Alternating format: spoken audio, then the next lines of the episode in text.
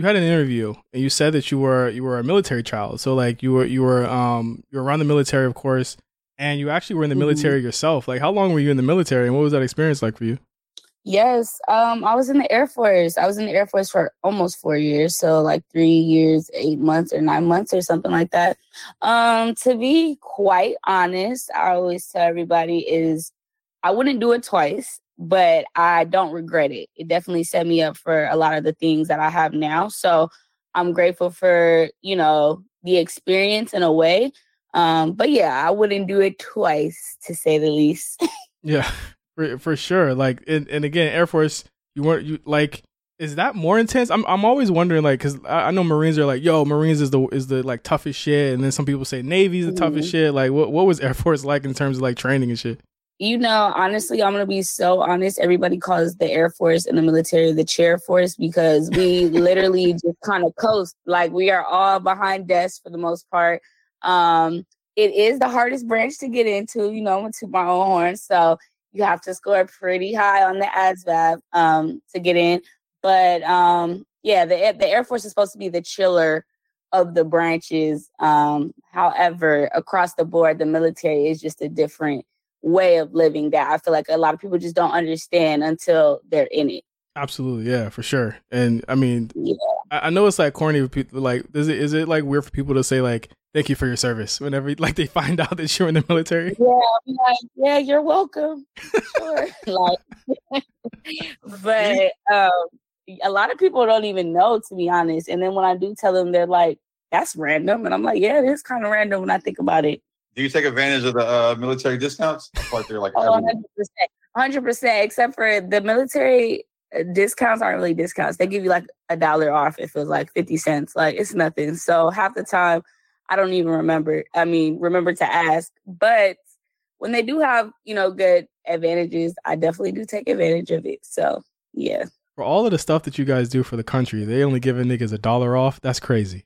You know, that's what I always say. I'm like, yo, they like, here, take your 50 cents. I'm like, all right.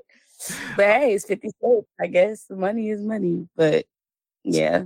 So your time traveling took took you to a lot of different places, and one thing I, I did also notice is that you spent some time in Korea.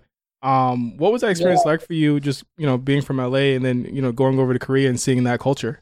Right.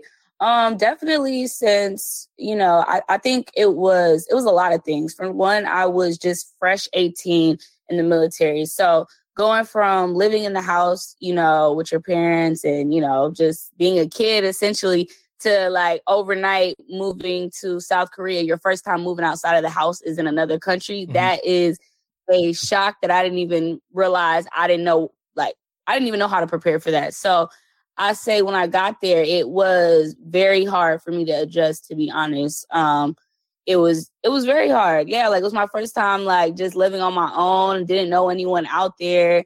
Obviously, there's a 13 hour like time difference. So it was just a lot of things that were hard to adjust to and just the military lifestyle in general. Um, but on the bright side of it is it was such a culture shock that it inspired me to want to take photos and videos and like document every single thing that was going on during the process.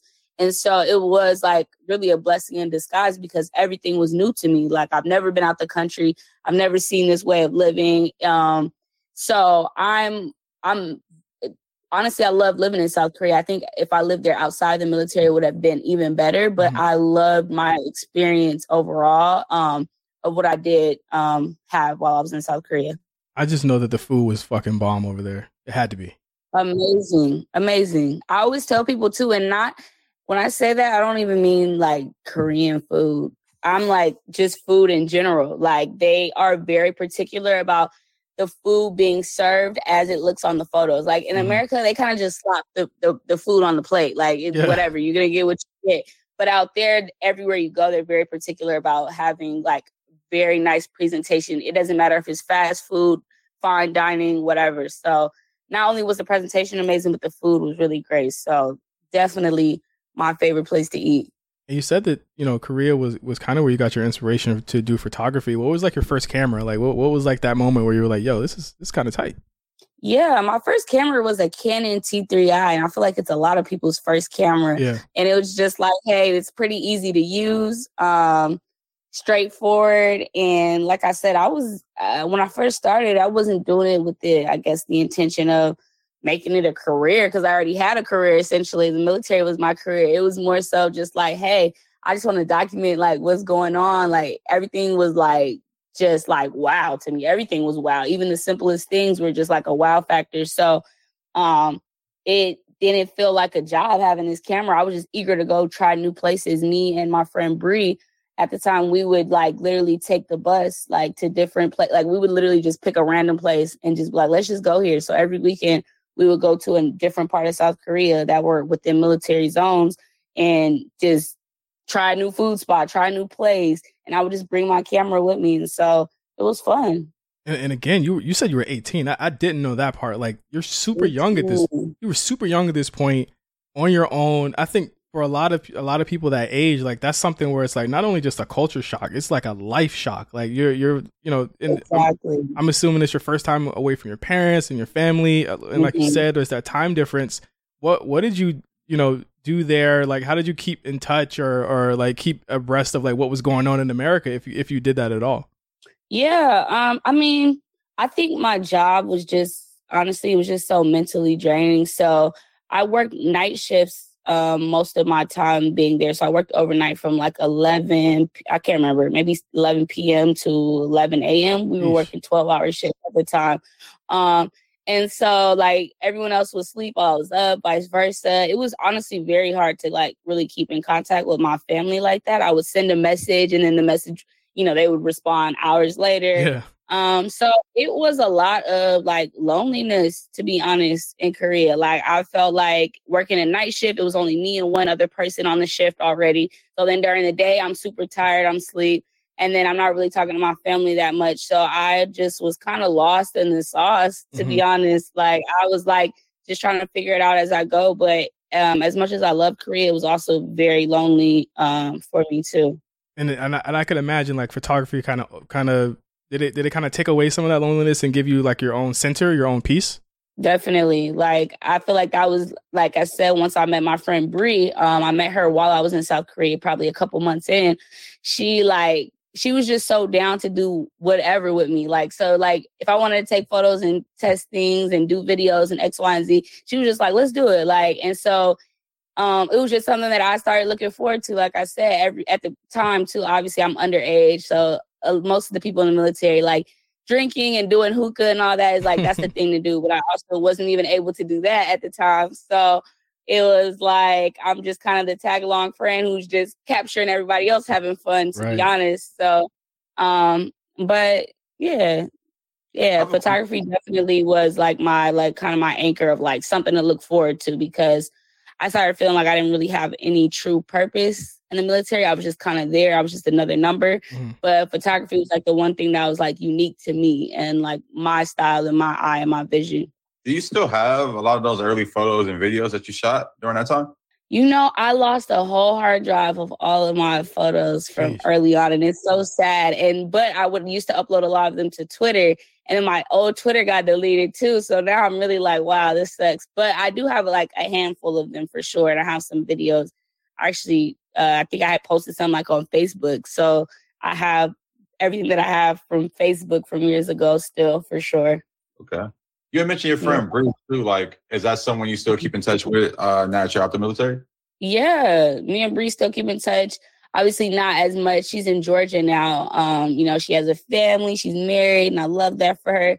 Um, but we definitely still actually just talked to her yesterday. But um, we try and see each other at least twice a year, like make a trip or she, either she'll come out here or I'll fly out to um, Atlanta and see her. But that is my girl, saved my life because she was older than me. So at the time, it was like she was kind of like my big sister, like helping me navigate like life as a black woman in the military is, is a very unique experience. And so she was really like an older sister to me. I don't have any older sisters. I am the oldest. So in general, she was just helping me navigate life, how to deal with people, how to deal with military standards and you know, just how to cope and get through. She was already in for like six years um, before I got to the military. I mean, before I got to South Korea. So um, she definitely saved my life and helped me with so much and was like a very important part of my process.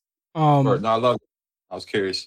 What mm-hmm. What was your your first big like photography gig? Can you can you describe like how you got that? Yeah, um, I guess my first big gig was well, I guess the first memorable one was actually I had got in trouble in the military for it. So you're not allowed to really have another job outside of the military, and so it started becoming a problem once people figured out that I was uh, starting to get booked for it, and it's not just a hobby.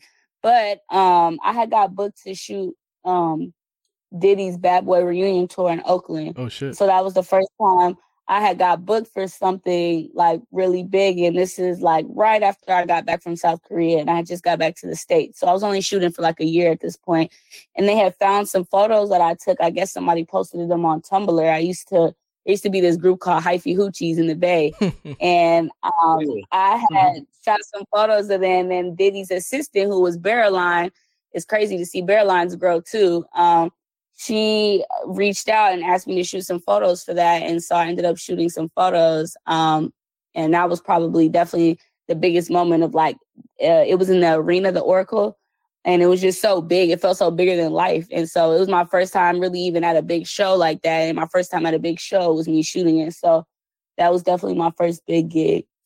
Yeah, and and and again, like that that's that's fucking huge for for your first gig. Like the the Bad Boy reunion tour was like everybody was talking about that at the time, and right, like how did the like how did you feel when you when when they like reached out like yo what are you doing? You, you're gonna get in trouble for this. Yeah. Well the, my my military base and stuff they didn't even find out about it until afterwards. I had posted like one snapchat and i thought i didn't have anybody from my job on it on my snapchat. And of course the one person that i did have decided to work it up my whole chain of command and it became a very big deal to say the least. Um, and yeah, as much as I was excited, it was like they tried to take that moment from me. And it was like, dang, like something really big happened and everyone is shitting on me right now at work. Like it was crazy. Yeah, that that's crazy. They snitched on you like that. What what the what the fuck did they gain from that? nothing. like Literally that, nothing. I actually had an instance in my life where somebody saw me doing something and they and they snitched on me. Josh knows about this story. I think MC yeah, does too. the parallels are. I actually got that's ridiculous. I actually got fired for it, but you know, ended up better for it though. Yeah, I kind of got that. I kind of got fired without being fired in different ways. So that's why I'm like, it, it was it was really serious. Like I had to show up in blues, which is like your dress uniform. You only show up in dress uniform if you're getting an award or you about to get boot the boot out the military. So yeah. it, it, got serious like that. And I was just like, wow, all of this over taking some photos. Like this is crazy. Oh my god. Okay, we're gonna uh, we're gonna go from that that that downside to you know talking about more about your career in photography. We're gonna take a quick break on Black Print Radio, mm-hmm. and we'll be right back after we play some songs. Big shout out to all the printers that joined us live on AMP this week for Black Print Radio. Shout out to you as well for listening to us right now. This preview of our amazing conversation with Nailah Howze is only a small glimpse of all the stories she blessed us with this week. And there's only one place to hear the full chat in high quality. I don't even have to tell you. You already guessed it. I know you did. Look, I can literally see your face right now. Patreon, it's the home of not only this full replay, but our entire AMP library, over a year's worth of classics with some of the greatest minds in our community, along with early releases of every podcast here on the Black Print Network and after hours bonuses that you'll never hear ever or watch on any of our platforms. Trust, it's a good time to join the family as the printers continue to grow. I'm trying to tell you right now, I'm just letting you know. Patreon.com forward slash blackprint.